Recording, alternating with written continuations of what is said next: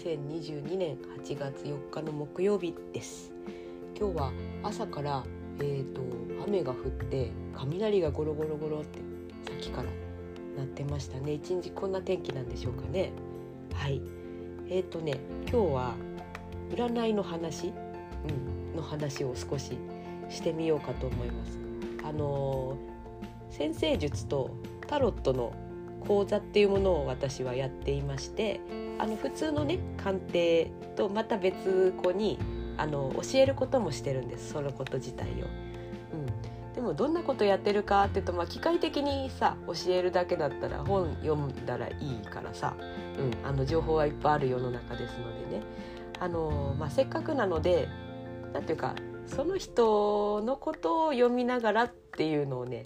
すごくやってるんですね。あの例えば先生術とかなんですけど要素がいっぱいあるんですよ。あの自分の性格を担当するその何て言うかな、まあ、惑星がねその自分のいろんな性格とか能力とかそういうのを各担当に分かれてやってるっていう感じになるんですけど、まあ、それの話とあと星座の話とそのなんだろうねあのハウスっていうんだけどそれが発動する分野の話、いろいろ要素があるんだけどそれがその人ごとに違うものだからあの生年月日で決まるんですけどね。でそれを一つ一つめちゃくちゃ細かく、まあ、読み解きながらそのなんだろう項目自体が何かっていうことを教えつつじゃあその人の人生ではどういうふうに出てるだろうねっていうことをねお話ししながらやるんです。だからいわば超重いカウンセリングみたいな感じになってくんですけど、うん、毎度毎度やっぱり人によってストーリーが違うから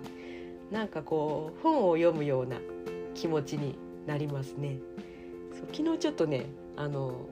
先生術をねある方に教えていたんですけどやってて面白いなと思ったのがあの自分の中の楽しみとかエンターテインメントはどんな分野でしょうっていうのを読む領域があるんですね。でそこのことを、まあ、読んでいったら、うん、ていうかあの真面目なことを表すね星座がねそこの分野に、うん、昨日の方は入ってたんですよね。真面目なことってなんだろうって思うじゃないですか。あのキーワードが出てくるだけだからあの先生術のその項目自体はねそれがその人の人生の中でどうやって生きてるかっていうのはそれこそインタビューしてみないと分かんないとこがあるんですね。まああのそのキーワードを抽出してこんな感じですかねって言ったら「あー」って言ってあの相手の人がちょっと寄せてくれて「あこういうことですかなるほどなるほど」っていう風になる感じなんですけど、うん、その方はねあの、まあ、どういうことなのかなってその楽しみが真面目なことってどういうことなのかなと思ったらそのまあ昔々のそのサークル活動でそのちょっと社会活動系のことをやっていたとおっしゃっていて、うん、ああなるほどと思って、まあ、あのサークル活動っていうと、うん、あのその楽しみとかエンターテインメントのお部屋とはまた別の分野にはなるんだけどただすごくその方に楽しかったみたいなんだよねその社会活動系のサークル活動が。だから楽しかったんだろうなってすごくねなんか腑に落ちたというか、うん、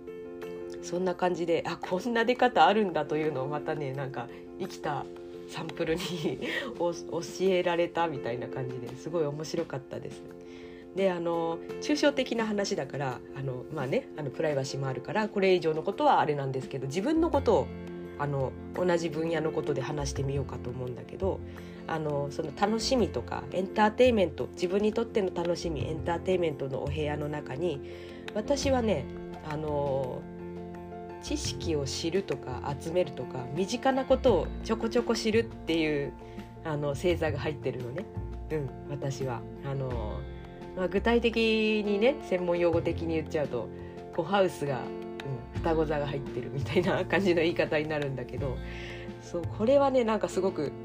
あの昨日のことを受けて自分の楽しみかって思った時に知識を知ることっていうのすごい私的に分かりみがあったんです。私ねあの新聞とか読むの好きなんだけどあのオールドメディア新聞を今、うん、取ってね。すごい毎日楽しく読んでるというかあの細かく読まないんですよ。あのすごく見出しを読むっていうやり方をねあの新聞インストラクターの、まあ、お友達あゆみさんっていうんだけどあゆみさんに教えてもらってからもう見出しを読んで興味惹かれたらそのまま読むみたいな結構つまみ食い的な読み方してるの。あの忙しいこともあるんで気が向かなきゃ新聞開かない日もありますけどね。でもそのそのつまみ食いでなんかなんだろう自分に関係ないちょっとした知識をついつい吸収してしまうんだよね私。あの情報型っていう感じすごくあるんですけど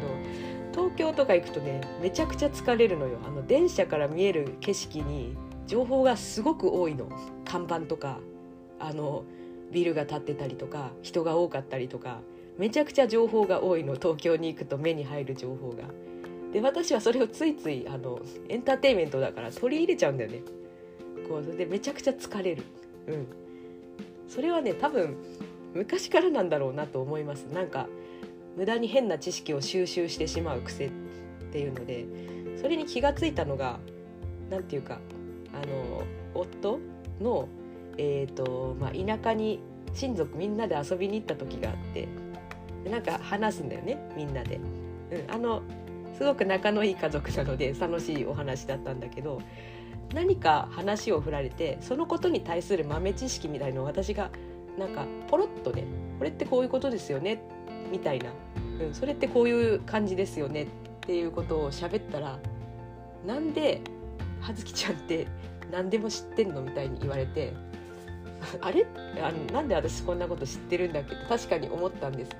何でも知ってるってことはもちろんないです。あの知ってることを知ってるだけなんだけどなんかね謎に別に専門でもなく何でもないっていう知識をねすごい収集する癖があって覚えてポロッとそれを出てそれが出てしまって、うんまあ、そのご親族からポロッ、そのそのね指摘をされた時にああ私こういうとこあんなっていうのを改めて気がついたのとね、うん、今でもあのうちのその夫はあのそういうことしないんですよ。あの関係ないことは関係ないからあの知識はそんなに収集しないただあの関係あるって認識した瞬間にすごい深掘りを始める人なんだけど私は興味関心がないのについつい集めてしまうっていうそういうなんか真逆の性格をしててで夫と話してると「なんではーちゃんってそんなこと知ってんの?」みたいなことをねしょっちゅう言われるからあこれは私の私の特性なんだなというのはまあ自覚がありましたでも昨日の話を受けて楽しみエンターテインメントがその私は知識を収集することっていうのでああなんだホロスコープに出てたわみたいな感じで妙に納得するものがありました。うん、こんな感じでねまあ別に答え合わせにしかならないんですけどもうあのなんていうのホロスコープのこと知ってようが知るまいがあのその通りにはなっていることが多いかな。なってないこともあってこれはこれでメカニズムがあるんだけど、まあ、話すと長くなっちゃうからさ、うん。あのー、まあ自分のこと、うん、ちょっと客観的に見てみたいななんていう方は是非あの、まあ、カウンセリングそのホロスコープを見るだけのコースみたいのもあるので是非、うん、来てみてください。あのー、なんだろうね、まあ、他にもいろんな分野あるんですよ。結婚とかパートナーシップとかお金とか。でなんかこうき気になるっていうか、うん、あのキャッチーな感じでしょ、うん。まあ、あんまりその正解かどうかはどうでもいいんだけど自分のこと知るっていうのは結構面白いよね。はい。というお話でした。今日もねあのタロットの講座、うん、また別の方からご依頼が入ってて9時からやるんですけど。今7時ちょっと前かな、うん、こっからちょっとマラソンな感じで、うん、一日を始めたいと思います。ではまた。